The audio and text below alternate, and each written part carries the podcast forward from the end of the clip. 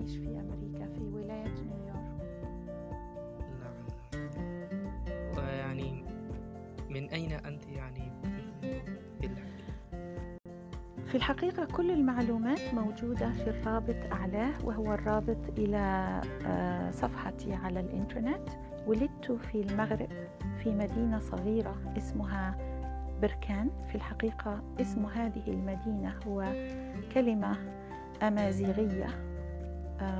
وتعني أسود.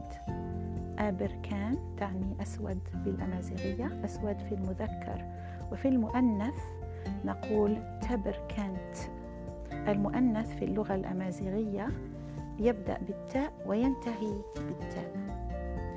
وعشت في الجزائر إلى عم إلى سن الواحد والعشرين. وبعد ذلك جئت إلى أمريكا للدراسة. وبعد الانتهاء من الماجستير آه، بدأت العمل في الأمم المتحدة لمدة وعملت هناك لمدة 36 سنة. كنت أدرس اللغة العربية للدبلوماسيين والموظفين هنا في مقر الأمم المتحدة في نيويورك. فأنا جزائرية أمريكية.